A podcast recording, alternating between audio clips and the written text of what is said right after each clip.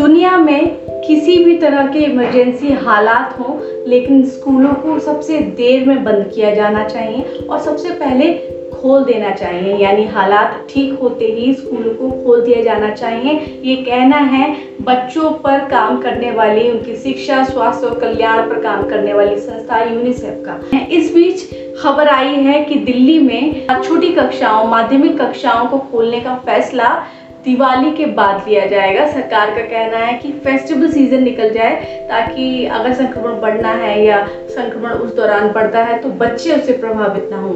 तो एक तरह से इस घटना को देखें या उनके फैसले को देखें तो उनका पक्ष समझ में आता है।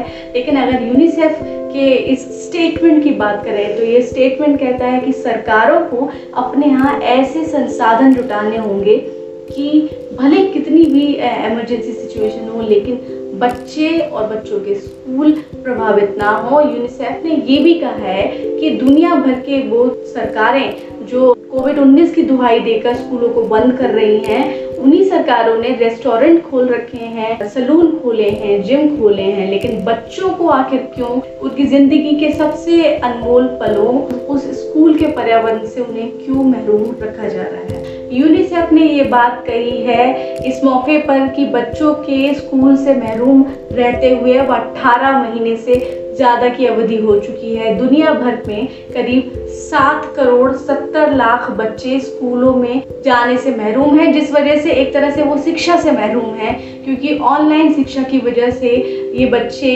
पढ़ नहीं पा रहे हैं और अपने स्कूल अपने स्कूल के वातावरण से पूरी तरह से वंचित हैं, जिससे उनका भविष्य खतरे में आ गया है। और हम सब जानते हैं कि ऑनलाइन पढ़ाई करना बच्चों के लिए कितना मुश्किल है। उस तरह के संसाधन जुटाना भी बहुत मुश्किल है। घर में अगर दो से तीन बच्चे हैं तो दो से तीन मोबाइल या टैबलेट या कंप्यूटर लाना और उतना स्ट्रॉन्ग इंटरनेट होना अपने आप में एक बहुत बड़ा चैलेंज है, जो लंबे समय से मध्य वर्गीय माँ बाप फेस कर रहे हैं भारत में। हाल में एक आंकड़ा आया कि भारत में 60 लाख बच्चे इस समय, से पूरी तरह से आउट ऑफ़ स्कूल हैं, शिक्षा से महरूम हैं। तो हम चाहे आसपास देखें कि हमारे अपने बच्चे भाई बहन भले ऑनलाइन तरीके से स्कूलों में पढ़ रहे हों, लेकिन हमारे आसपास ही ऐसे बहुत से बच्चे हैं जो स्कूल बंदी है, उस वजह से स्कूल नहीं जा पा रहे हैं। ऐसे बच्चे या तो फिर बाल श्रम में लगा दिए गए हैं। अगर वे लड़कियाँ हैं तो फिर अभिभावक सोच रहे हैं, गरीब अभिभावक की क्यों ना